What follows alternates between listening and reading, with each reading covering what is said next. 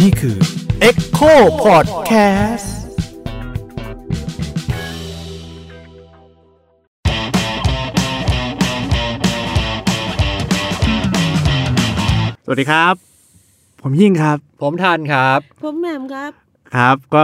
กับพอดแคสต์ช่องว่างระหว่างมงกฎนะครับกับพี่แหม่มวีรพรนิติประภานะครับก็ทุกงานเลี้ยงต้องมีวันเลิกลาครับ อะไรอ่ะต้องบอกว่าตอนนี้เป็นเข้า EP ที่ 10 แล้ว แล้วก็จะเป็นตอนสุดท้ายลาก่อนนะคะของซีซั่นนี้ของซีซั่นนี้กูใจหายเลยนึกว่าตกงานนะฮะก็จะเป็นตอนสุดท้ายของซีซั่นนี้นะครับก็ต้องบอกท่านผู้ฟังไว้นะครับว่าด้วยความที่มันปิดซีซั่นเราก็ต้องทำตัวเหมือนว่าปิดซีซั่นจริงๆหน่อยดังนั้นก็จะขอหยุดสักประมาณ1เดือนครับหรืออาจจะเร็วกว่านั้นก็อาจจะต้องคือจะมีช่วงแก๊ปเบรกหน่อยนึงครับให้พี่แหม่มได้ไปเที่ยวหัวหินนะครับได้ไปพักผ่อนนะครับให้เราไปวิ่งหาสปอนเซอร์ครับใช่ๆๆสปอนเซอร์หรือถ้าใครมีสปอนเซอร์ก็แนะนำกันมาได้นะครับหรือ100 200ได้ครับผมพูดชื่อให้เลยได้หมดเลยครับเข้ามาก่อนเลยครับได้ครับหรือให้เราหลุดบ้างหรือให้เรากินอาหารตอนอัดอะไรอย่างนี้ก็ได้ครับพูดชมได้ครับได้ค่ะเราจะเคี้ยวให้เสียงดังนั่นแหละครับก็เลยโอเคในตอนนี้เป็นตอนสุดท้ายเนาะของซีซั่นนี้ก็เลยอยากจะทำตอนนึงก็คือตอนนี้แหละที่มาสรุปซีซั่นทั้งหมดว่าโอเคเรื่องที่เราคุยทั้งหมดเนี่ยมันมีบทสรุปยังไงได้บ้างนะฮะสิ่งที่เราคุยกันในซีซั่นนี้เนี่ยมันก็เป็นเรื่องของช่องว่างระหว่างวัยเนาะแล้วก็เป็นเรื่องของคนสองเจนเอาพูดง่ายคือเจนพ่อแม่เจนลูกแนวโน้มของตอนที่เราทำกันมาเนี่ยก็คือจะพูดว่าปัญหาส่วนใหญ่เนี่ยมันเกิดขึ้นจากคนรุ่นพ่อแม่ที่เขาอาจจะมีทัศนคติต่างกันกับรุ่นลูกอย่างมากแล้วก็ปัญหาจริงคือเขาอาจจะไม่ค่อยฟังลูกเท่าไหร่หรืออะไรก็ว่ากันไปนะครับอาจจะต้องไปติดตามกันนะครับว่าแต่ละตอนเราพูดเรื่องอะไรกันบ้างตอนนี้ก็เลยอยากจะมาคุยกันครับว่ารุ่นลูกเนี่ยที่เราพยายามจะปกป้องกันนักหนาเนี่ยทำยังไงไม่ให้เขาหรือเราเนี่ยหรือผมเนี่ยโตไปเป็นรุ่นพ่อแม่เนี่ยไม่ส้นตีนแบบคนรุ่นพ่อแม่ที่เป็นอยู่ทุกวันนี้ฮะโตเป็นไงไม่ให้เป็นผู้ใหญ่แบบที่เราเกลียดเงี้ยนี่ใช่ไหมใช่นะส้นตีนส้นตีนอะก็เลยเนี่ยนะฮะก็จะชวนพี่แหม่มคุยว่าทำยังไงครับให้เรายังคงความใจกว้างยังคงความสดใหม่ของวัยรุ่นหรือว่าวัยกลางคนอย่างผมเนี่ยได้อยู่ฮะโดยที่ไม่เป็นคนรุ่นพ่อรุ่นแม่ที่เราไม่พอใจเขาอยู่ทุกวันนี้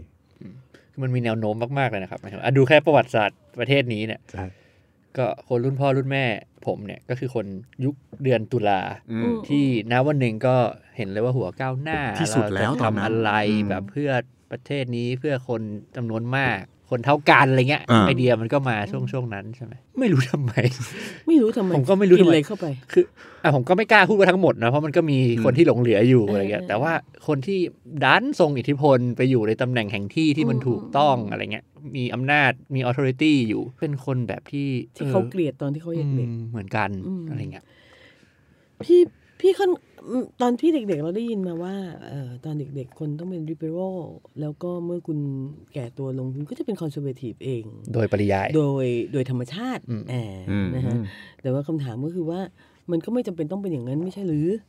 นะฮะเพียงแต่ว่าโลกมันแคบลง insecure มันสูงขึ้นยิ่งคุณแก่ตัวลงอันนี้พูดฐานะคนแก่เลยนะเมื่อคุณยิ่งแก่ตัวเท่าไหร่ความ insecure ของคุณก็ยิ่งมากขึ้นคุณกลัวนู่นกลัวนี่กลัวป่วยกลัวเดียวดายกลัวลูกหลานไม่รักกลัวไม่มีความหมายไม่กลัวไม่มีความสำคัญแน่นอนในบริษัทของคุณไม่มีความสำคัญแล้วนะคะเด็กรุ่นใหม่มันก็ทยอยขึ้นมาในบ้านลูกก็ทยอยออกไปใช่ไหมฮะทีวีที่เคยชื่นชมก็ไม่สนุกแล้วอะไรหลายๆอย่างที่เคยอยากทำมันก็ไม่อยากทำแล้วอะไรอย่างเงี้ยพี่ค่อนข้างจะคิดว่าการแก่ตัวคือสำหรับพี่นะพี่อาจจะแตกต่างจากคนอื่นคือพี่ไม่มองการแก่ตัวเป็นการเสื่อมสลายพี่มองเป็นการเติบโตเหมือนตอนที่เราเติบโตนี่แหละแล้วพี่ก็ไม่เข้าใจว่าทำไมเราถึงไม่พยายามจะมองชีวิตในแบบนั้นนะเนาะเมื่อคุณเรียนคุณก็หวังว่าคุณจะเรียนจบแล้วเริ่มต้นทำงานเมื่อคุณเริ่มต้นทำงานคุณก็หวังว่าคุณจะมีครอบครัวสร้างครอบครัวเลี้ยงดูบุตรหลานแล้วก็แก่แล้วจบเลยอะไรอย่างเงี้ยทำไมเราไม่มีขั้นต่อไป ว่าเฮ้ยเมื่อเราเกษียณแล้วเราจะทำอะไรหรือยังไม่เกษียณเราจะทำอะไรหรือจริงๆแล้วเราอยากมองเห็นตัวเองในวัยก่อนตายเอาอย่างเงี้ยก่อนตายเนี่ยผมคุยกับหลายคนรุ่นใหม่ๆหรือกระทั่งคนรุ่นผมเองอะครับเวลาคุยกันถึงเรื่องอนาคตในแง่ที่ว่าแบบคิดถึงตอนตัวเองตอนอายุ60จะเป็นยังไงอะไรเงี้ยครับส่วนใหญ่ก็จะตอบกันค่อนข้างเหมือนกันก็คือว่าไม่เคยคิดถึงตัวเองตอนตายเลยคิดว่า40เดี๋ยวก็ตายแล้วอะไรเงี้ยคิดไม่ออกจริงๆแล้วคือมันมองไม่เห็นไม่แล้วจริงๆเขาไม่อยากเห็นด้วยเพราะว่าเราไม่มีภาพตรงนั้นไงฮะเห็นไหมฮะเราไม่เคยสร้างภาพว่าเฮ้ยเมื่อฉันแก่ดิตอนนี้วีรพรอยากทำอะไรตอนนี้วีรพรอยากเรียนเต้นแทงโก้ค่ะคือชอบมาตั้งแต่สาวๆไม่เคยมีเวลาอะไรอย่างเงี้ยไปเรียนเต้นแทงโก้ดีไหมหรือว่าไปวันก่อนนี่เห็นเขารับอาสาสมัครก็อยากไปจ้างวานค่าอะไรอย่างเงี้ยแต่ดูท่าทางกูจะไปเป็นภาระ อะไรอย่างเงี้ยนะคะแต่ว่าเฮ้ยงานอาสาสมัครก็ดีมันคือมันมีช้อยส์ในชีวิตคุณเสมอบางอย่างที่คุณเคยคิดว่าเฮ้ยเดี๋ยวเราลูกเรียนจบก่อนลูกโตก่อนนะฉันจะทำระหว่างที่มีลูกเราก็วุ่นวายนี่กลับมาใหม่สิ่งที่เกิดขึ้นพี่มองอย่างนี้พี่มองว่าเป็นเพราะว่าหนึ่งเราอยู่ในรัฐที่รัฐสวัสดิการต่ำเตี้ยเรี่ยดินมากนะคะเพราะฉะนั้นเราทุ่มเททุกอย่างเพื่อลูกหลาน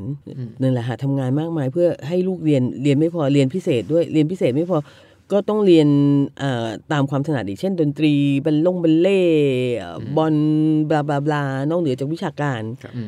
อะไรอย่างเงี้ยเด็กเองก็ไม่ได้มีชีวิตของเด็กผู้ใหญ่ก็ไม่มีชีวิตของผู้ใหญ่แล้วเราไม่สนใจด้วยว่าเรามีชีวิตอะไรนี่คือปัญหาเราคิดว่าเฮ้ยชีวิตของเราคือนี่ฉันมีชีวิตเป็นแม่นะก็ต้องดูแลลูกก็นั่งประกบมันไปเรื่อยๆเสาร์อาทิตย์นู่นนี่นั่นใช่ไหมคะจะมีเวลาว่างนิดหน่อยก็คือนวดตีน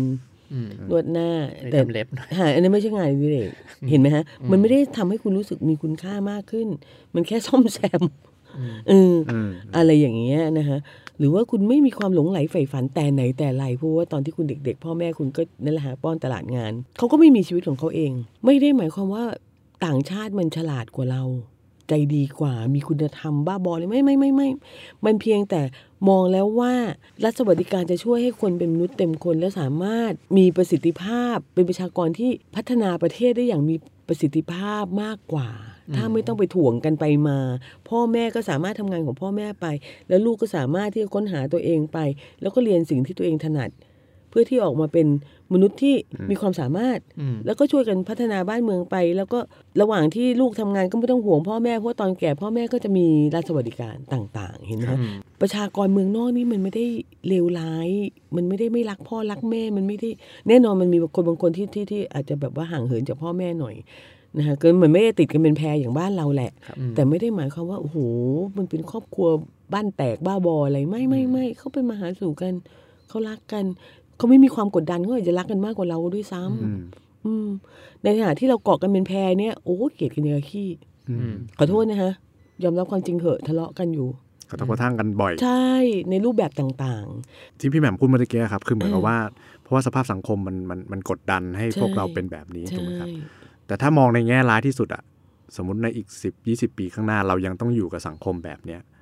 มันมีวิธีไหนไหมครับที่จะทำให้คนรุ่นเราเนี่ยแบ่งเบาไอ้ความกดดันนั้นน่ะให้เราไม่กลายเป็นแบบนั้นพี่ค่อนข้างจะแน่ใจว่าเด็กรุ่นนี้เด็กรุ่นใหม่จะเริ่ม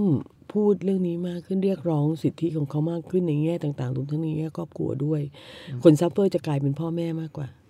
จริงๆแล้วถ้าเกิดคุณปรับตัวไม่ทันนะฮะถ้าเกิดคุณปรับตัวไม่ทันในหลายๆแง่คือเด็กมันหลังชนฝาแล้วอะในสภาพการแบบนี้ในเศรษฐกิจแบบนี้นะคะมันหลังชนฝาจนมันไม่สามารถที่จะคอมโพไมซ์กันต้องแบกพ่อแม่เอาไว้บนหลังได้ด้วยเมื่อคุณก็ต้องต่อสู้กับ insecurity ของคุณเองแล้วคุณก็จะเริ่มรู้สึกว่าเฮ้ยมันไม่ยุติธรรมเลยเพราะว่าในยุคที่เธอเติบโตฉันให้เธอทุกอย่างเหมือนสิ่งที่เรียกว่าพี่แนะนำแล้วกันนะคะสิ่งที่ควรจะทำก็คือพวกคุณก็ต้องดูแลเขาเหมือนกับที่เขาดูแลพวกคุณในตอนเด็กๆเอาล่ะความเป็นไปได้ของพ่อแม่ของฉันคืออะไรพ่อผู้ซึ่งมีทักษะหรือความชอบในการทำนี่ก็หาให้เขาทำแน่นอนพี่คิดว่าอีกสักพักจะเริ่มมีคอร์สคนแก่เยอะขึ้นเพราะเราเริ่มเป็นเมืองชรานะคะก็จะเริ่มมีชั้นเรียนสำหรับคนแก่ส่งมาเรียนเขียนเรื่องกับป้าแหม่มมั่งอะไรอย่างเงี้ยนะคะ ส่งไปเรียนโยคะโยคีทำกับข้าวหรืออะไรอย่างเงี้ยหลายๆอย่างที่ช่วยให้เขาได้โอบกอดชัยชนะเล็กๆของชีวิตในแต่ละวันน่ะนึกออกไหมฮะ คือคนไทยไม่มีงานอดิเรกบ้าจังเลยอ่ะเราไม่สนใจเรื่องงานอดิเรกเราทำงานดูแลลูกทำงานดูแลลูกแล้วก็ได้แหละค่ะป่วยหาหมอแล้วก็ดูแลพ่อแม่เราอีกด้วยแล้วมันก็วนกันเนี่ยทุกคนใช้ชีวิตของคนทุกคนไปแล้วอินดีเอนแล้วก็ไม่มีใครมีความสุขไม่มีใครได้ทำสิ่งที่ตัวเองอยากทำแล้วก็ลืมไปว่าตัวเองฝันอะไรหลายๆครั้งพี่มักจะเวลาที่คนมีปัญหาชีวิตสิ่งแรกที่พี่จะถามเขาก็คือว่าตอนเด็กๆอยากเป็นอะไรพี่จะถามก็อย่างนี้แหละหลายครั้งเขาก็จะงงๆอยากเป็นอะไรอ่ะอายุ12อยากเป็นอะไรไอ้นั้นแหละค่ะตอนอายุ12เนี่ยอยากเป็นอะไรเนี่ยจะบอกทุกอย่างในชีวิตคุณอาจจะไม่ได้บอกตัวอ่ะวีรพรตอนอายุ12อยากเป็นนักร้องลูกทุ่งถามว่ามันบอกอะไรมันบอกว่า1ฉันชอบไม่มากก็น้อยอยู่ท่ามกลางผู้คนมีแฟนคลับและนั่นคือทำให้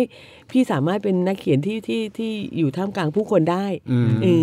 ถามว่าชอบมากไหมตอนนี้ก็ไม่ชอบแต่ตอนเด็กๆคิดว่าชอบแต่ตอนเด็กๆไม่รู้ไงว่ามันเป็นยังไงนะฮะแต่ตอนนี้พี่ก็โอเคพี่ก็ยังคบได้ถ้าถามว่าตอนอายุ12ไม่อยากเป็นนักร้องลูกทุ่งก็คงจะเป็นนักเขียนอีกแบบนึงแบบเงียบเก็บตัวไม่มีพอดแคสต์ของตัวเองอะไรอย่างเงี้ยใช่ไหมฮะก็มันก็บอกนะฮะมันก็คือช่วยพ่อแม่ค้นหาความเป็นไปได้ของเขาความเป็นไปได้ของการเป็นมนุษย์เต็มตัวเป็นเรื่องสำคัญมากนะมันเป็นความภูมิใจเล็กๆของเขาแม่จะชอบถักนิตติ้งวันนี้ถักกระเป๋าได้ใบนึงโหโคตรเฮเลยว่ะแทนที่จะมาเรียกร้องจากลูกอ่ะว่าเฮ้ยต้องกลับบ้าน 6 โมงแล้วมันทำไม่ได้เพราะรถมันติดต้องอยู่กับฉันวันเกิดสิแล้วเสือกลืมอะไรอย่างเงี้ยใช่ไหมครับเพราะเรื่องมันก็เยอะใช่ไหมครับแล้วก็รู้สึกน้อยเนื้อต่ำใจว่าเฮ้ยฉันไม่มีความหมายในครอบครัวแล้วไม่เป็นไรฉันมีความหมายสิฉันถักนิตติ้งได้ฉันมีความหมายด้วยตัวเองใช่ใช้ชนะเล็กๆคือการอดิเรกคือสิ่งนี้ค่ะมันไม่ได้แบบว่าโอ้โหคุณจะต้องแบบว่าออกแบบเสื้อได้อย่างดีออหรืออะไรอย่างเงี้ยคุณจะตัดเสื้อคอกระเช้าสักตัวหนึ่งแต่ว่าเฮ้ยตรงกลางมีรูปหัวใจเล็กๆสวยงามอยู่หนึ่งอันแล้วคุณสามารถอวดใครก็ได้นี่ฉันออกแบบเองนะอะไรอย่างเงี้ยใช่ไหมคะพี่คิดว่าคนพอถึงวัยหนึ่งสิ่งที่คุณต่อสู้มากที่สุดก็คือความไร้ค่าที่สังคมมอบให้คุณคือสังคมมอบแบบแปลกๆอย่างเช่นพี่จำได้ว่าตอนพี่เริ่มอายุ50เนี่ยพี่หาเสื้อในห้างไม่เจอมันไม่มีเสื้อสำหรับเราหมายถึงว่าอายุใช่ไหมครับใช่มันไม่มีเสื้อที่แบบเรารู้สึกว่าเราจะใส่แล้วดูดีอ่ะเสร็จเราก็หารองเท้าไม่ได้คือมาร์เก็ตติ้งมันไม่ซัพพอร์ตความแก่ชราเพราะว่าเราไม่ได้เป็นกลุ่มไพรม์ใช่ไหมเพราะว่าอย่างแมกกาติ้งเสื้อผ้าส่วนใหญ่ก็จะเป็นคนวัยทำงานใช่ไหมดูเท่ดูสมาร์ทใช่แล้วก็วัยเด็กที่หลอกง่ายใช่ไหมฮะหลอกง่ายใช้ตังค์พ่อใช่แล้วหรือเดี๋ยวนี้สิ่งที่เกิดขึ้นกับพี่ก็คือว่าพี่ไม่รู้ว่าจะกินข้าวร้านไหนดีเพราะว่ามันกินกับอาหารเกาหลีกันแล้วพี่ก็ยืนดูเมนูหน้าร้านแล้วก็ไม่รู้ว่าจะต้องสั่งอะไรไม่เข้าใจว่าคืออะไรเห็นไหมฮะคุณค่อยๆโดนผลักออกจากสังคมไปทีละน้อยแน่นอนแวดวงที่ทำงานเดิมคุณก็เป็นหัวโจกใช่ไหมเป็นแก๊งหัวโจกกินกลางวันเสร็จก็นั่งเมาเจ้านายกันนี่เป็นกลุ่มใหญ่ๆเสร็จมันก็ป่วยมั่งตายมั่งหายไปบ้างแล้วก็มีเด็กๆเข้ามาแทนที่ซึ่งเขาก็จะคุยกันเรื่องที่คุณไม่เข้าใจใช่ไหมฮะคุณก็ถูกผลักออกไปทีละน้อยทีละน้อยความสำคัญของคุณก็น้อยลงความหมายของคุณก็น้อยลงแล้วคุณก็มาเริ่มเรียกร้องจากลูกแน่นอนจากสามีไม่ได้สามีก็น้อยลงไม่มีเมียน้อยตอนนี้ก็อาจจะแบบว่าน่าไปตีก๊อฟเข้าวัดอะไรกันหรือว่าก็ไปมีชีวิตของเขาใช่ซึ่งหรือว่าก็ผู้ชายซึ่งมักจะพออายุเยอะก็จะเก็บตัวมากขึ้นก็จะลูกโตแล้วไม่อยากยุ่งยิ่งเมียนี่ไม่อยากยุ่งใหญ่อะไรอย่างเงี้ยนะฮะมันก็จะบอกว่าเอ๊ะ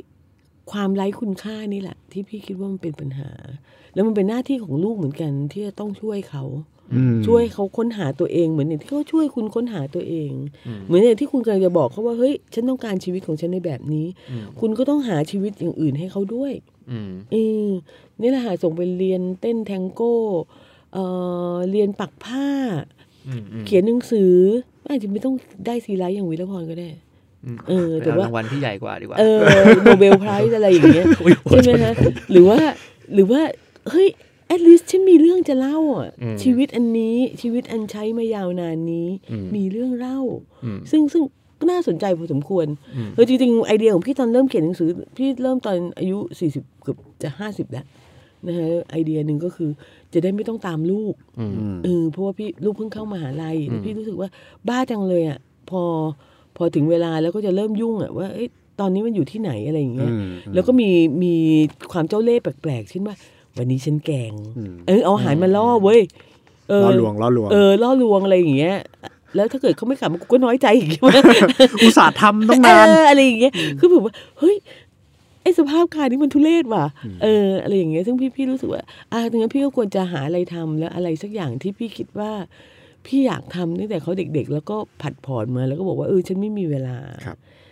ซึ่งก็เขียนหนังสือดูดีได้รางวัลเลยใช่ไหมมันก็คืออย่างน้อยๆพี่ก็มีความภาคภูมิใจในตัวเองตอนที่เขาทิ้งบ้านไปแน่นอนแหละในรางวัลทั้งหลายอย่างวันเกิดของพี่ไม่กี่วันที่ผ่านมาสิ่งหนึ่งก็คือพี่ก็ยังรอโทรศัพท์เขาอยู่ว่าเฮ้ยนี่วันเกิดเราอะไรอย่างเงี้ยเขาก็โทรเขาก็โทรแล้วก็มีชีวิตกันในอีกแบบหนึ่งอ่ะแล้วพี่ก็ไม่ต้องไปเรียกร้องจากเขาไงว่าหูวันหนึ่งจะกลับมาอยู่กับฉันไม่จะมาเลี้ยงฉันไหมอะไรอย่างเงี้ยพี่ก็บอกว่าถ้ายังไหวอยู่ก็ยังไหวแต่ว่าถ้าสมมติไม่ไหวก็อาจจะต้องจำเป็นกลับมาดูอันนั้นก็จะขอโทษไว้ล่วงหน้าเลยนะว่าฉันไม่ได้นี่ไม่ได้อยู่ในแผนของฉันนี่ไม่อยู่ในแผนชีวิตที่ฉันจะมอบให้เธอฉันไม่ได้อยากให้เธอมีวัย30กว่า40 50นั่งดูแลแม่แบบโกโก้อะไรอย่างเงี้ยคือแบบขอโทษด้วยนะอยู่ในประเทศที่ไม่มีรัฐสวัสดิการแต่ยังไงก็แล้วแต่ฉันพยายามดีที่สุดที่ไม่ให้ไปถึงวันนั้นให้เป็นภาระเธอเห็นไหมฮะพ่อแม่ไม่เข้าใจว่าเรื่องนี้เป็นภาระแต่เขาเข้าใจว่าเฮ้ยมันเป็นเรื่องแลกเปลี่ยนกันเพราะในตอนที่เด็ก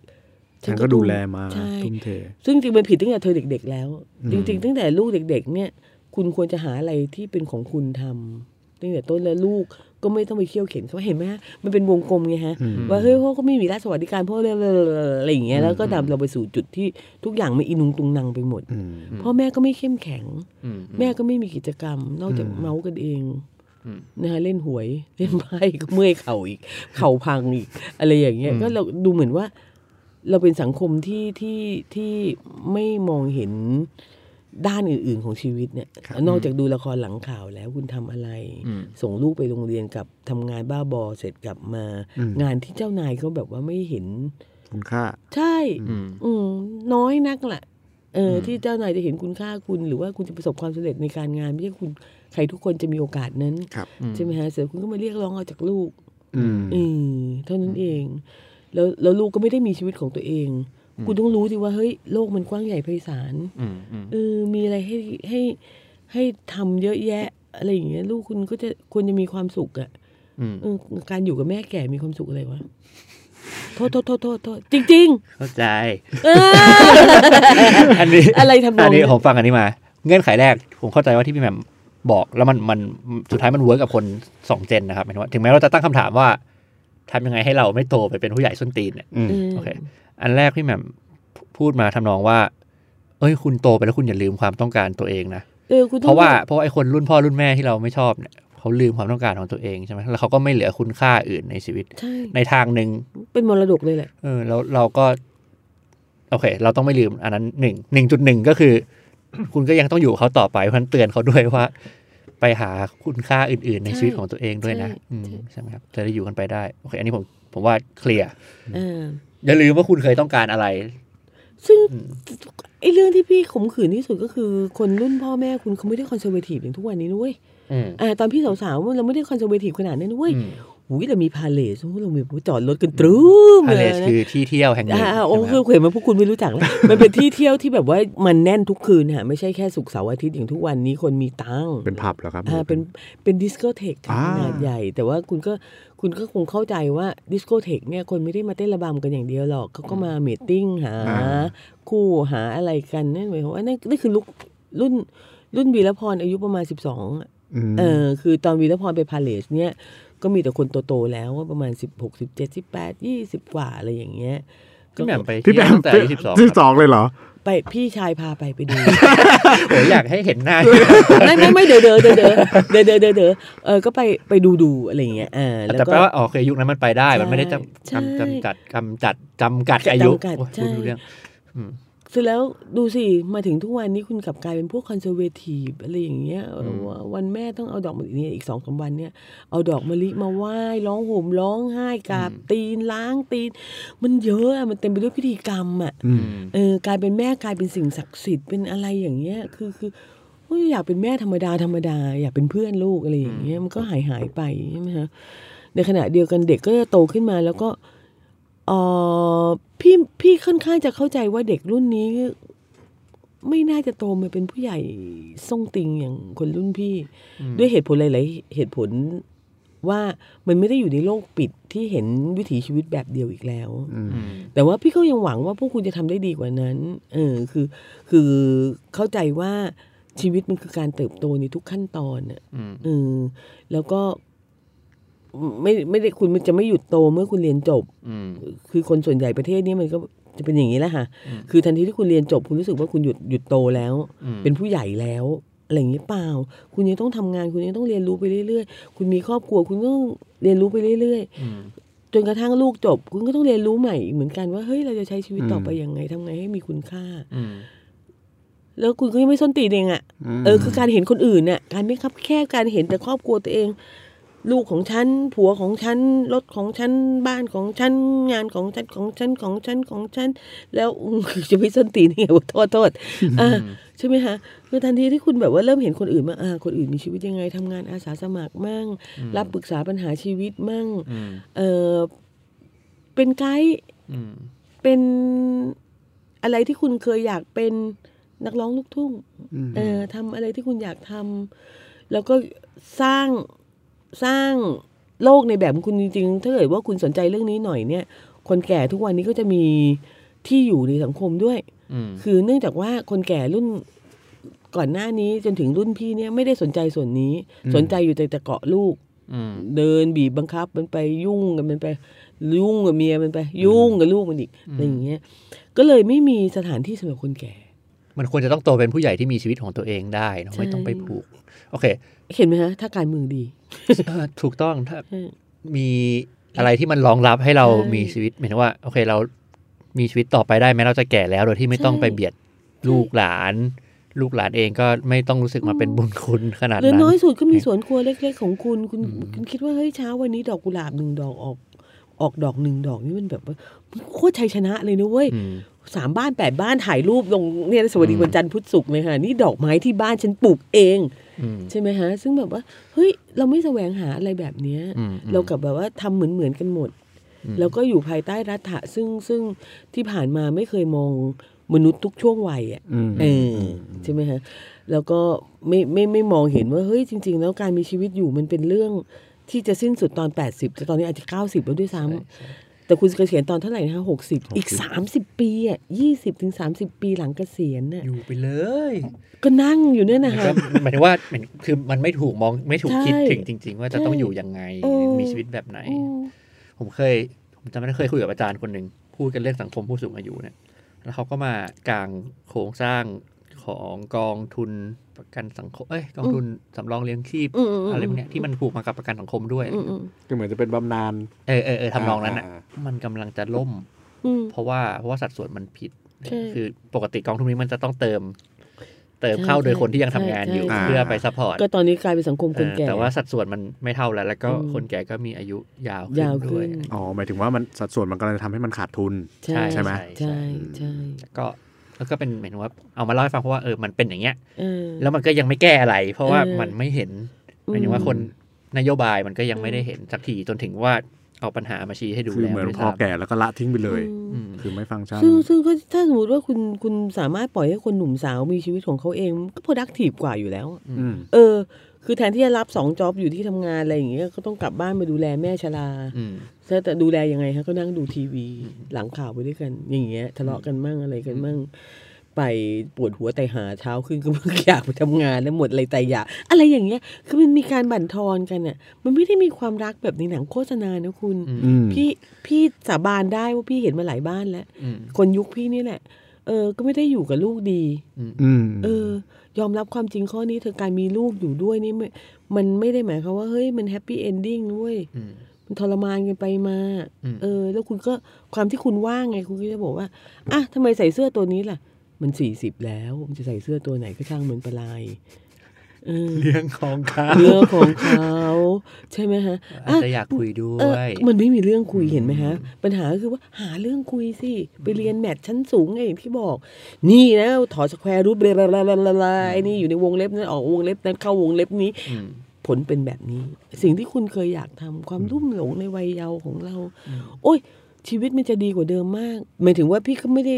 ได้บอกว่าพวกฝรั่งมันมีความสุขมันท็อกซิกก็เยอะแต่คนไทยประมาณ80-90%เนี่ยที่เราเป็นบุพการีท็อกซิกเนี่ยคือเราเต็มไปด้วยความล้มเหลวความสิ้นหวังความน้อยเนื้อต่ำใจในโชคชะตาความบลาบลาบลาแล้วเราก็เรียกร้องจากลูกให้จ่ายตรงนี้ซึ่งมันไม่เวิร์กอ่ะผมมีตัวอย่างมันอาจจะแบบเป็นในอีกทางนึงครับแล้วสุดท้ายผลลัพธ์มันเท่ากันคือบางทีคนแก่เนี่ยปู่ย่าตายายพ่อแม่ที่แก่แล้วเนี่ยจริงก็เข้าใจเรื่องนี้แล้วก็พยายามคิดว่าจะถอยออกมาแต่ว่ามันมีเงื่อนไขในหลายๆบ้านที่ทำให้เขาถอยออกมาไม่ได้แล้วสุดท้ายสิ่งที่เขาเป็นก็คือเขาตัดความฝันตัวเองออกครับเช่นแบบฉันอยากทำอย่างนั้นอย่างนี้แล้วก็ไม่เอาดีกว่าเพราะมันเปลืองตังค์เก็บตังค์ไว้ซัพพอร์ตลูกหลานค่าบ้านเนี่ยที่ยังต้องอยู่ด้วยกัน3เจนอะไรอย่างเงี้ยมันก็ยังมีอย่างนี้อยู่โอ้แม่งคือมันจะขยับตัวเองออกไปก็ไม่ได้ง่ายครับต่อให้คิดได้รู้สึกได้แล้วว่าฉันอยากแยกชีวิตฉันมาจากคุณให้ได้มากๆแต่ว่าในความเป็นจริงเงื่อนไขมันทำไม่ได้สอนเขาใช้อินเทอร์เน็ตค่ะสอนเขาเสิร์ชอินเทอร์เน็ตเว้ยคุณจะไปทางไหนได้มั่งจริงๆการนั่งอ่านอินเทอร์เน็ตไปวันๆนึงก็น่าสนใจเหมือนกันนะฮะการนั่งคือมันก็มีสอนเล็กๆน้อยๆอาจจะไม่ได้แบบว่าโอ้ดีเหมือนเวลาไปเรียนคลาสจริงๆเช่นภาษาแบบที่สอนภาษาญี่ปุ่นสอนภาษาจีนอะไรอย่างเงี้ยนะฮะซึ่งเขาว่าโอเคน่ะพี่เข้าไปดูเหมือนกันหนีเห่าอะไรเงี้ยว่าพอแบบเซอร์ไวฟ์ได้ในเมืองจีนทีเดียวแหละซึ่งก็อาจจะเป็นแบบนั้นในเลเวลหนึ่งในความจำกัดจำเขียหนึ่งนะฮะนอกเหนือจากแบบสวนครัวเล็กๆสวนกระถางหัดเลี้ยงกระบองเพชรอย่างฮิปสเตอร์มั่งจะได้มีอะไรคุยกันก็จะแบบปลูกแต่ต้นมะม่วงเนี่ยนะใช่ไหมคือแบบว่าฮิปสเตอร์เขาเลี้ยงอะไรกันนะตอนนี้อะไรนะไม้ด่างอะไรอย่างเงี้ยเผลอๆก็เพาะขายซะเลยอะไรอย่างเงี้ยได้ตังค์ด้วยไปทำกับกุ้งกับข้าวแปลกๆใช่ไหมฮะคือมันอาจจะไม่ต้องแบบว่าพัฒนาตัวเองเป็นอาชีพคือคนไทยมักจะอย่างนี้นะหาทำอะไรเพื่ออะไร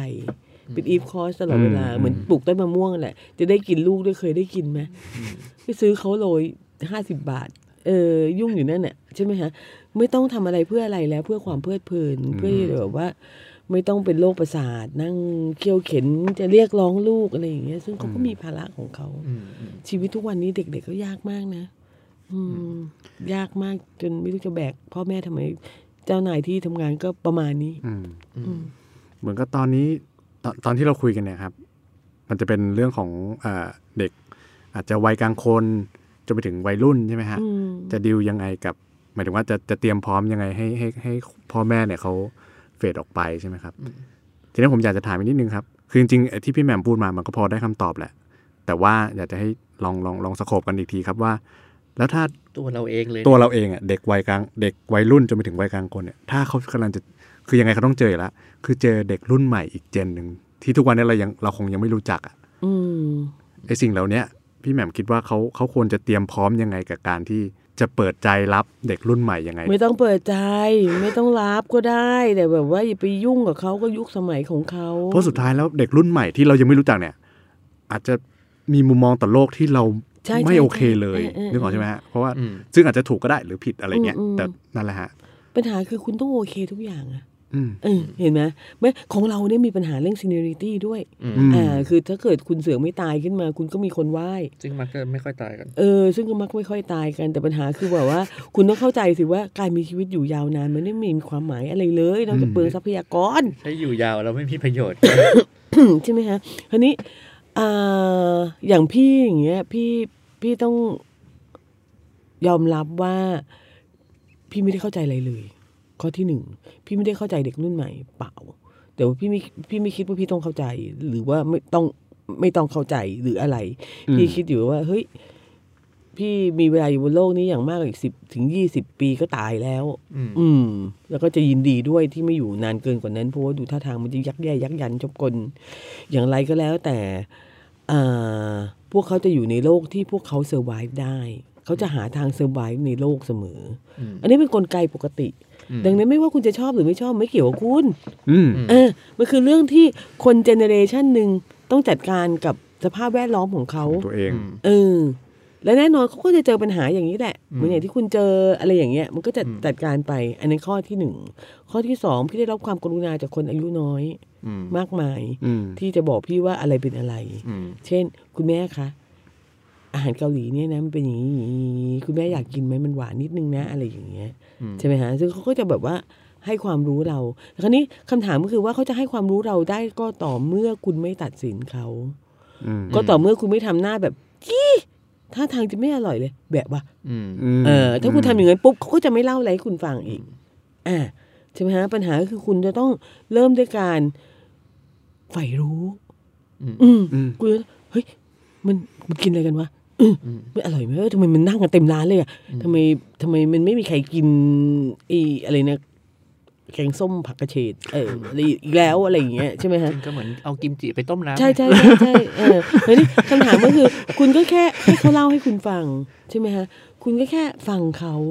แล้วถ้าเกิดคุณโชคดีเขาพาคุณไปกินด้วยจ่ายให้ด้วยอย่างเงี้ยคุณก็จะอ๋ออาหารเกาหลีเป็นอย่างนี้นะแล้วก็ดีนะอะไรอย่างเงี้ยก็ว่าไปไม่ต้องชอบก็ได้ไม่ต้องชอบไม่ต้องเข้าใจว่ามันอร่อยยังไงอย่าไปด่าเขาอย่าเอาความคิดของคุณไปตัดสินทุกอย่างใช่ไหมฮะแล้วพี่ก็ได้ความกรุณาจากเด็กๆทั้งหลายมามากมายที่จะบอกพี่ว่าเฮ้ยอะไรนะคำนี้แปลว่าอะไร TikTok เล่นยังไงไอ้นั่นมีอะไรสนุกยังไงเขาก็จะเปิดคุณแม่โหลด TikTok หรือยังมันต้องโหลดไม่ลูกอ่ะก็จะเปิดพี่คุณแม่เข้าไปดูเลยอะไรอย่างเงี้ยเขาก็จะแนะนำยิ่งคุณสนใจใครรู้เท่าไหร่อะไรอย่างเงี้ยเขาก็ยิ่งสนุกที่จะรู้สึกว่าเฮ้ยเขาได้ชี้นำคนใบไม้ใกล้ฝั่งสักคนหนึ่งให้รู้จักโลกของเขาเหมือนตอนเด็กๆอ่ะคุณเวลาที่ลูกคุณทำโครงงานเสร็จเขาก็จะยื่นให้คุณอ่านอ่ะแม่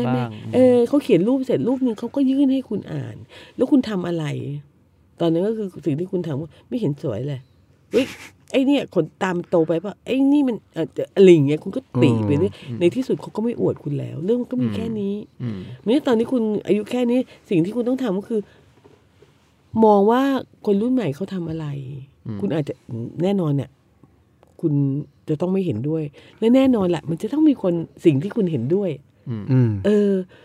บิลลี่อิงลิชตลกดีว่าผมสีเขียวถ้าแม่ทำผมสีเขียวบ้างจะเป็นยังไงอะไรอย่างเงี้ยมันคือแบบนั้นน่ะทีนี้ถ้าเกิดคุณคับแคบคุณก็นั่นแหละหาเป็นอย่างผู้ใหญ่รุ่นคุณก็จะเข้าใจอะไรไม่ได้แล้วคุณก็ตัดสินอยู่ทุกวันจริงๆเรื่องของเรื่องคือเรื่องอีโก้เรื่องคือว่าคุณก็ไม่เข้าใจด้วยซ้ำว่าคนอีโก้คือเรื่องของความอินสิเคียวบอกแล้วใช่ไหมฮะ วีรพรทุกวันนี้ก็สบายดีเพราะว่าก็จะมีรุ่นหลานรุ่นลูกรุ่นหลานเนี่ยอะไรอย่างเงี้ยก็คอยมาคุยด้วยอะไรอย่างเงี้ยแล้วก็ถ้าเกิดว่าคุณไม่ข่มเขาก็ยินดีที่จะแบบว่าเล่านู่นเล่านี่คุณฟังเหมือนเด็กทั่วๆไปอ่ะเหมือนลูกคุณตอนมันเด็กๆเนี่ยไปโรงเรียนก็อวดอะไรเงี้ยแม่นี่มันมีไอ้นี่นะแม่ไอ้นั่นนะอะไรอย่างเงี้ยเท่านั้นเองบางครั้งคนก็ถามพี่บอกว่าทำไมพี่เป็นคนค่อนข้างดังเนอะแล้ว Facebook พี่ยังใช้แอดเฟรนด์อยู่คือแต่ซึ่งจะได้ไม่ต้องยุ่งกันอะไรมากมายขนาดนั้นน่าจะแบบจะได้มีเพจส่วนตัวอีกนะฮะพี่ก็บอกว่าพี่เอาไว้อย่างนี้แหละฮะเป็นเฟรนด์แล้วก็ถ้าไม่สนุกก็ อันเฟรนไปแต่ว่าพี่สามารถเข้าไปดูเพจของแต่ละคนได้พี่ได้ดูว่าเฮ้ยเขาสนใจอะไรกันเขาอ่านอะไรกันเขาเล่นอะไรกันอะไรอย่างเงี้ยซึ่งก็ยังช้าอยู่เนี่ยอาณาจักรของเกมหรืออะไรเงี้ยพี่แทบไม่รู้อะไรเลยหรือว่าเขาเมทติ้งกันยังไงทำไมเขาไม่เมทปัญหาตอนนี้กลายเป็นว่าเขาไม่เมทกันแล้วอะเขาไม่เชื่อมั่นในชีวิตครอบครัวแล้วอะไรอย่างเงี้ยซึ่งก็อันตรายแบบนึงเหมือนกันในแง่ประชากรเนาะอะไรแบบนั้นปัญหาคือคุณไม่สนใจไงซึ่งคุณสนใจหน่อยคุณก็รู้แหละปัญหาคุณไม่ได้สนใจแล้วคุณก็แค่แบบว่าอยากจะรู้เพื่อที่จะรู้พวกมันอยู่ยังไงจะได้หาทางคอนโทรลมันคือมันจะเป็นอย่างนั้นใช่ไหมดูสิมันแบบคบหาใครมันอะไรอย่างเงี้ยอะไรเสื่อมซามต้องคอยตรวจมันจะมีคนมาหลอกลวงมันไหมไอ้พวกถูกหลอกอ่ะคือพวก60-70นี่แหละเมื่อกี้ผมฟังผมได้2อันครับอันแรกผมว่าอันแรกคือสำคัญสุดคือถอยให้เป็นหมายถึงว่ามันก็จะมีเจนใหม่มาเรื่อยๆแล้วมันก็จะเป็นโลกของเขาเนาะไอเราก็จะแก่ไปเรื่อยๆแล้วก็จะตายไปเองอ่ะแล้วก็อันที่2คืออ่ะแต่ว่าในที่แก่ไปแล้วและยังอยู่เนี่ยยังไม่ตายก็แผงลิตจ้ะก็ทำให้มันเหมือนว่าแทนที่จะแผงลิตก็ทำให้มันเท่าเขาอย่าไปด่าเขาพูดง่ายๆคือผมว่าคนเรามันตัดสินเรื่องในหัวตลอดแหละแต่มันไม่ต้องไปด่าเพื่อกดให้เขาอยู่ต่ำกว่าเราอะไรอย่างเงี้ยคราวนี้มันอีกเรื่องนึงก็คือการอาบน้ำร้อนมาก่อนเนี่ยมันอาจจะเคยเวิร์กประมาณเมื่อปี 2,500 เนาะก็จะเวิร์กต่อเมื่อมันยังเป็นเทคโนโลยีชุดเดียวกันอยู่ใช่ๆตอนนี้คราวนี้ตอนนี้ประสบการณ์ทั้งหมดที่คุณมีมันใช้ไม่ได้แล้วคุณต้องยอมรับเรื่องนี้คือคุณไม่มีระบบคิดที่เป็นดิจิทัลคุณไม่สามารถจะแบบคุณไม่สามารถจะทำความเข้าใจอะไรกับโลกอนาคตได้เลยซึ่งเป็นเรื่องที่น่าเศร้าพอสมควรพี่คิดว่าภายในอีกสัก5-10 ปีเนี่ยคนรุ่นอนาล็อกนี่จะถูกแบบจะแบบแทบจะใช้งานอะไรไม่ได้เลยอ่ะคือไปถึงห้างอะไรอย่างเงี้ยโหลดแอปตอนนี้ก็เงื้อๆงะบ้าบอกันไปหมดอะไรอย่างเงี้ยจะจ่ายเงินจะอะไรอย่างเงี้ยใช่ไหมฮะซึ่งตอนนี้พี่ก็กำลังแบบเฮ้ยสงสัยจะต้องทำ e-banking แล้วซึ่งก่อนหน้านี้ไม่เคยรู้สึกว่าต้องทำอะไรอย่างเงี้ยแล้วไม่รู้สึกว่าต้องทำเพราะรู้สึกมันเงื้องะแต่จริงๆเด็กทุกคนมันคือแบบอันนี้คือความสะดวกของเขาใช่แล้วก็เป็นอัตโนมัติของเขาอะไรอย่างเงี้ยซึ่งอันนี้ก็แค่ปัญหาวิ่งให้ทันตัวระบบเองก็ยากแล้วอะนี่ก็ยังมามีความเย่อหยิ่งนี้อีกฉันอาบน้ำร้อนมาก่อนน้ำของแกเป็นแอนาล็อกน้ำของเขาเป็นดิจิทัลมันคนละฟอร์มแมตคนละแพลตฟอร์มคนละ whatever จะเรียกอะพูดเรื่องอาบน้ำร้อนมาก่อนได้ยังไงในเมื่อเขาไม่อาบน้ำกันแล้วสมมติใช่ไหมใช่ก็ไม่ได้พี่ไม่ได้หมิ่นคนแก่นะแต่พี่บอกว่าเฮ้ยคุณไม่ได้ประสบความสำเร็จในการจัดการกับโลกใบนี้เลยในช่วงอายุของคุณแล้วพี่จำเป็นต้องพูดเพื่อให้คุณรู้สึกว่าเฮ้ยถ่อมตัวซะหน่อยเถอะว่ะพี่หวังว่าคนรุ่นใหม่จะทำได้ดีกว่าคนรุ่นเราแล้วเป็นหน้าที่ของคนรุ่นเราที่ต้องซัพพอร์ตเขาไม่ใช่ไปขัดขาเขาด่าเขาทำให้เขาเสียกำลังใจมันเป็นการส่งมอบโลกกันในแบบนี้ต่างหากในการที่บอกเขาว่าเฮ้ยดูปัญหาของคนรุ่นเราไว้จงทำให้ดีกว่านี้ซัพพอร์ตเขาเท่าที่เขาต้องการซัพพอร์ตให้เขาเรียกร้องโลกที่ดีกว่าไม่ใช่มานั่งด่าเขาว่าไอ้พวกเด็กนี่โดนล้างสมองบ้าบอคือโลกที่ดีกว่าสำหรับคนรุ่นถัดไปไม่ใช่โลกที่ดีกว่าในมุมของคุณใช่แล้วคือโลกที่ดีกว่าในมุมของคุณมันไม่มีแล้วไงตอนนี้คุณจะลงหลุมอยู่แล้วหลุมก็ขุดไว้แล้วเหลือแค่ยื่นขาลงไปอย่าคิดมากใช่ไหมฮะอย่าคิดมากคุณยังจะอยู่ในโลกนี้ต่อไปอีกยาวนานและเป็นโลกของเขาและแน่นอนคนรุ่นหลังเขาใช่ไหมฮะมันเป็นหน้าที่ของเราที่ต้องซัพพอร์ตทุกอย่างแต่ว่าเท่าที่พี่เห็นเนี่ยพี่ก็ไม่แน่ใจว่าเกิดอะไรขึ้นกับบูมเมอร์บอกตรงๆเป็นเจเนอเรชันที่อยู่สบายที่สุดในแง่หนึ่งนะคืออยู่ในโลกหลังสงครามไม่เจอสงครามมีเทคโนโลยีเพียงพอที่จะบินข้ามโลกไปมามีระบบเศรษฐกิจที่สวยงามกว่าก่อนและหลังสงครามก่อนสงครามรุ่นเขาใช่ไหมฮะไม่ได้ตกต่ำอย่างทุกวันนี้การตกต่ำทุกวันนี้แน่นอนมันเป็น global นะฮะสุขสบายดีทุกอย่างแล้วก็ที่สบายไปไงไม่แล้วถึงตอนนี้ที่เลวร้ายที่สุดก็คือมีการแพทย์ที่เจริญพอที่ยังไม่ตายหาไปใช่ไหมคะก็เลยปากก็ยังไม่เป็นอัมพาตค่ะปากดีด้วยนะฮะคือทีแรก ที่คิดประเด็นนี้ มีอันนึงที่คิดไว้ครับคือเหมือนกับว่าเด็กรุ่นใหม่เนี่ยถ้ามองโลกในแง่ดีเนี่ย สุดท้ายแล้วถ้าสมมติว่ามันเกิดการเปลี่ยนแปลงอะไรบางอย่างแล้วสภาพสังคมเรามันซักเซสขึ้นมามันดีการเมืองดีอย่างที่เขาหวังกันเนี่ยครับถึงจุดหนึ่งเนี่ยเขาจะกลายเป็นคนรุ่นบูมเมอร์ไหมมีแนวโน้มที่จะเป็นบูมเมอร์หรือเปล่าแบบนี้ไหมพี่ค่อนข้างจะเข้าใจว่าการเป็นบูมเมอร์ในยุคของเขาอาจจะหมายถึงวิธีคิดแบบนั้นมาถูกซัพพอร์ตมาจากวิธีคิดของโลกก่อนหน้านี้คือความขัดสนของเขาหลังสงครามของเจเนเรชันหลังสงครามแล้วก็การเชื่อมั่นในการผูกขาดพี่เข้าใจว่าพี่มั่นใจว่าเจเนเรชันเนี้ยแฮมทาโร่เนี่ยนะฮะเขาจะไม่เป็นอย่างนั้นอยู่แล้วโดยสภาพการเงื่อนไขไม่เหมือนกันใช่เงื่อนไขไม่เหมือนกันแต่ก็อาจจะเป็นโรคอื่นแทนใช่เพราะว่าอันนี้ผมคือหมายถึงว่ามวยมันคนละคู่ใช่ไหมคือมวยแฮมทาโร่เนี่ยก็จะต้องไปเจอกับมวยคู่ต่อสู้ที่ตัวผมหรือว่าพี่แหม่มก็จะไม่รู้จักถูกไหมครับก็เลยรู้สึกว่าทำยังไงให้แฮมทาโร่เนี่ยเขาสุดท้ายแล้วพอเขาขึ้นไปเป็นบูมเมอร์เนี่ยเขาไม่กลายเป็นบูมเมอร์เขาไม่เป็นอยู่แล้วไงเพราะว่าเขาไม่มีตัวซัพพอร์ตเขาไม่มีความสะดวกสบายเขาไม่มีความสะดวกสบายคนยุคบูมเมอร์นะความสะดวกสบายนั้นอันเกิดขึ้นมาจากการหัวเนี่ยออกมาให้เรื่องนี้ต้องจบในนี้อยู่ดีในยุคนี้อยู่ดีไม่ว่าคุณจะชอบหรือไม่ชอบจะจบที่คนรุ่นนี้เพราะว่ามันไม่เวิร์กถามว่ามันไม่เวิร์กไงเอาง่ายๆถ้าเกิดว่าระบบผูกขาดสิ่งที่ระบบผูกขาดให้ก็คือการสามารถอยู่ได้โดยไม่ต้องแข่งขันนะฮะโตไปเรื่อยๆโตคนเดียวไม่โตดิเพราะว่าการแข่งขันทำให้คุณโตนั่นหมายความว่าก็หยุดนิ่งใช่แต่ก็ตักตวงใช่ซึ่งในสภาพเศรษฐกิจที่ดีพอเขาจะอยู่ได้นะฮะเพราะฉะนั้นสิ่งที่คุณเห็นตอนนี้ก็คือการล้มละนาวของระบบการค้าขนาดใหญ่เช่นแบรนด์ที่มีแฟรนไชส์เยอะๆอันนี้ก็ใช้วิธีนี้ก็คือซื้อแฟรนไชส์ก็เหมือนผูกขาดนั่นแหละคุณไม่ต้องทำอะไรเลยคุณซื้อแฟรนไชส์เข้ามาแล้วคุณก็ตั้งร้านแล้วคุณก็ขายเลยใช่ไหมฮะหรือว่าคุณก็ทำขยายตัวไปอย่างเงี้ยเปิดร้านจนมันครอบคลุมทุกที่แล้วไม่มีที่ให้คนอื่นอยู่ใช่ไหมฮะคุณก็จะอยู่ได้ใช่ไหมฮะแต่คราวนี้ทันทีที่เศรษฐกิจเป็นหดตัวปังคุณไม่มีวิธีคิดนะฮะคุณจะอยู่รอดได้ลำบากแล้วแค่โฮทั้งหมดสาขาทั้งหมดไว้ด้วยกันเนี่ยก็ยากแล้วคือช่วงเนี้ยเราจะหลังจากเนี้ยคุณจะเห็นการล้มของแบรนด์ที่เป็นแฟรนไชส์เยอะๆแล้วคุณก็จะเห็นแบรนด์ใหม่ๆเข้ามานะฮะแล้วแบรนด์ใหม่ๆเข้ามาอาจจะไม่ได้เข้ามาในแบบนั้นอาจจะเข้ามาในแบบ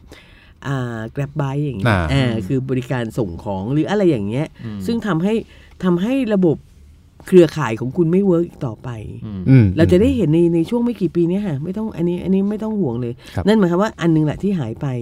นะคะระบบผูกขาดหายไปนั่นระบบพวกพ้องก็จะหายไปด้วยระบบพวกพ้องหายไประบบหัวเครือข่ายต่างๆขนาดต่างๆก็จะหายไปด้วยเพราะว่าถ้าสมมุติคุณยิ่งมีเชนใหญ่เท่าไหร่เนี่ยซัพพลายเชนของคุณก็ต้องใหญ่ตามคุณก็ต้องวิ่งหาเมืองอย่างประเทศจีนคราวนี้โรคระบาดก็จะบอกคุณว่ามันไม่เวิร์กเมื่อคุณต้องหาเล็กๆๆไปคุณอาจจะมีบริษัทซึ่งมีเชนอยู่สัก50แห่งขนาดกำลังนั่นนะฮะแล้วก็มีขายไก่ทอด50ร้านขายกาแฟ50ร้านขายดอกไม้20ร้านอะไรอย่างเงี้ยแทนที่จะเป็นไก่อย่างเดียว 2,500ร้านเนี่ยออกไหมฮะรูปแบบมันจะเปลี่ยนทันทีตามสถานการณ์นี่พี่ไม่ค่อยห่วงเรื่องนั้นเท่าไหร่แล้วพี่ค่อนข้างจะแน่ใจว่าเขาต้องต่อสู้กับสิ่งที่น่ากลัวกว่านั้นมากยกตัวอย่างเช่นสภาพแวดล้อมพายุนะฮะแล้วเขาจะไม่มีปริมาณประชากรมากพอที่จะลบกันแค่ลบเรื่องนี้เรื่องเดียวเขาก็ชิบหายแล้วบอกกงๆเลย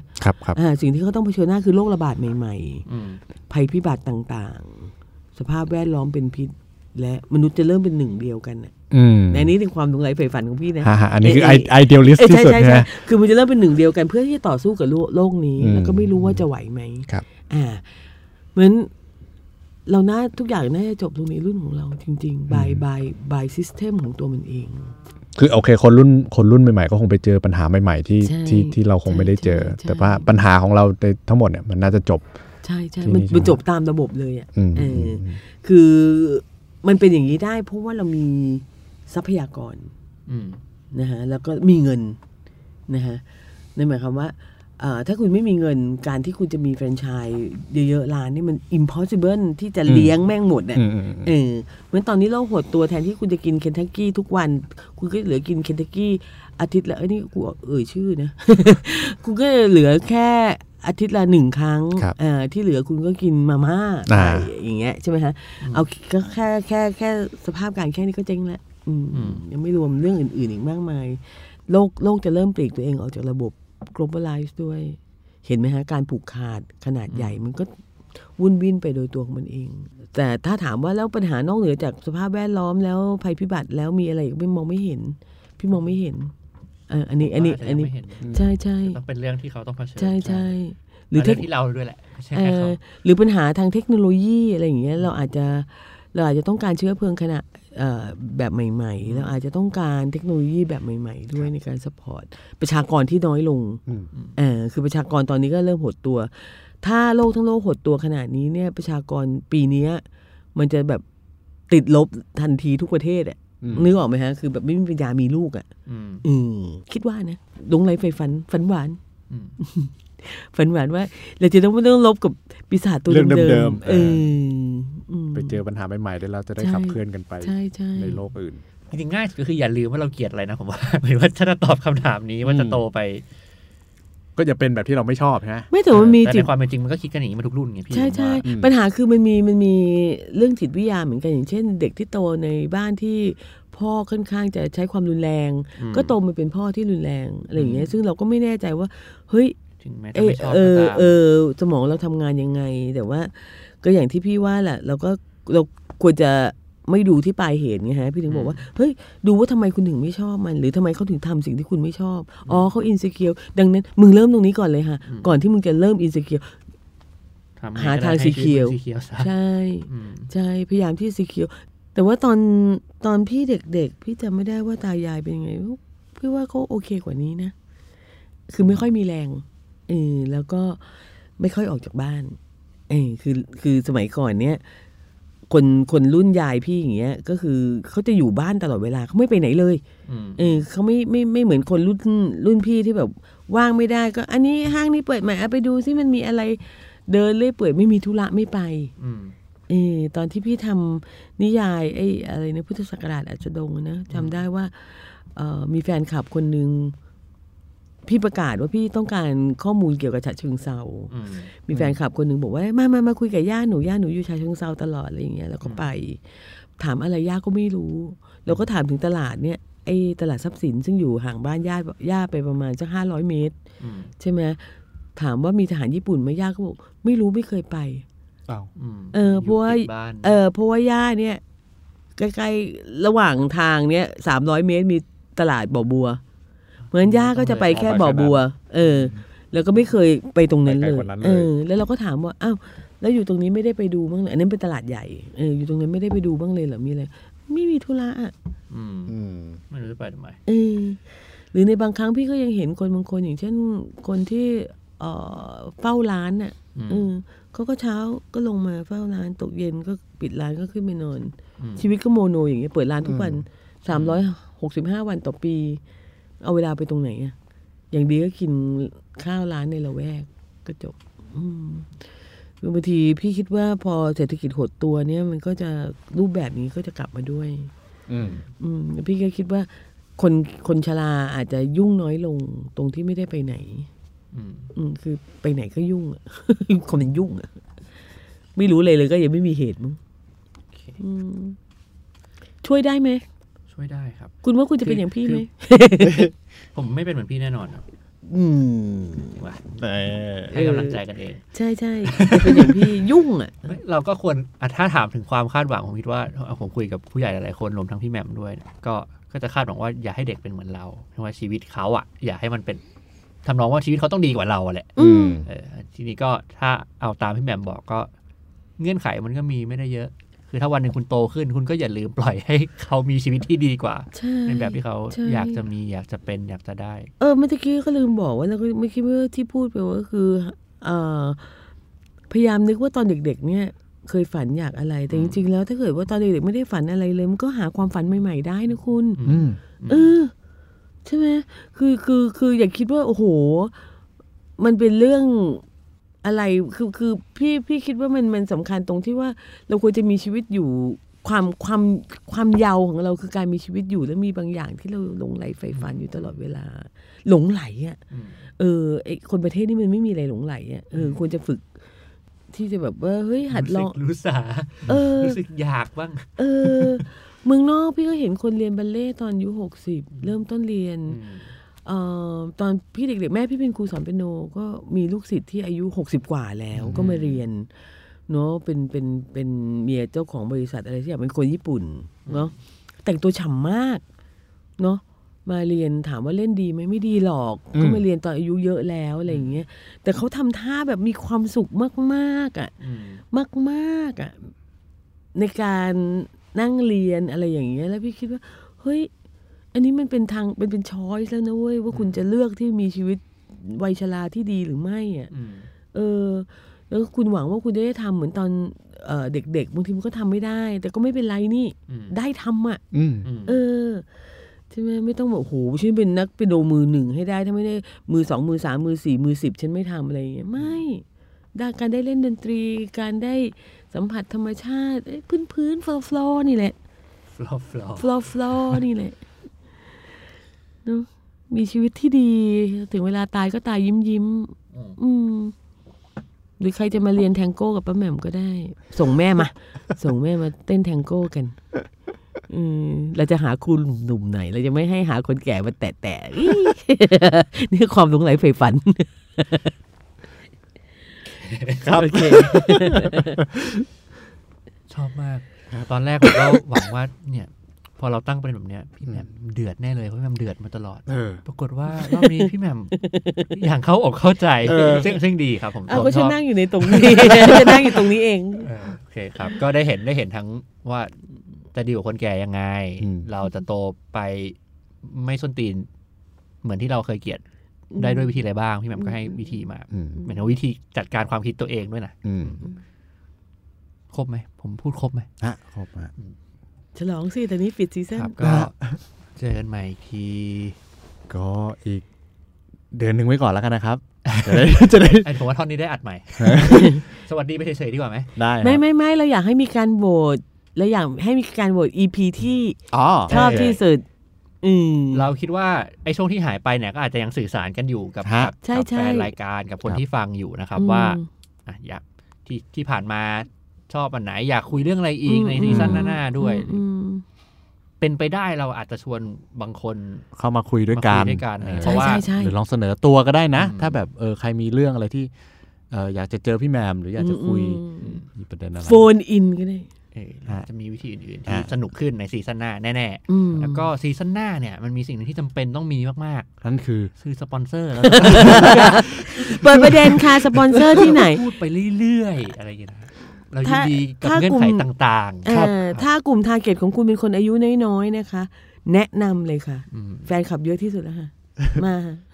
เป็นพอดแคสต์ที่คนฟังเยอะมากอยู่เหมือนกันนะฮะไต่อันดับอยู่ทุกวินาทีค่ะใช่ตุ๊บค่ะครับหวังว่าจะได้สนุกไปด้วยกันทั้งเราคนฟังแล้วก็สปอนเซอร์ครับก็เดี๋ยวงั้นก็พบกันใหม่ซีซั่นหน้านะครับขอให้ติดตามรอกันต่อไปนะครับ okay. ครับโอเคครับสวัสดีครับ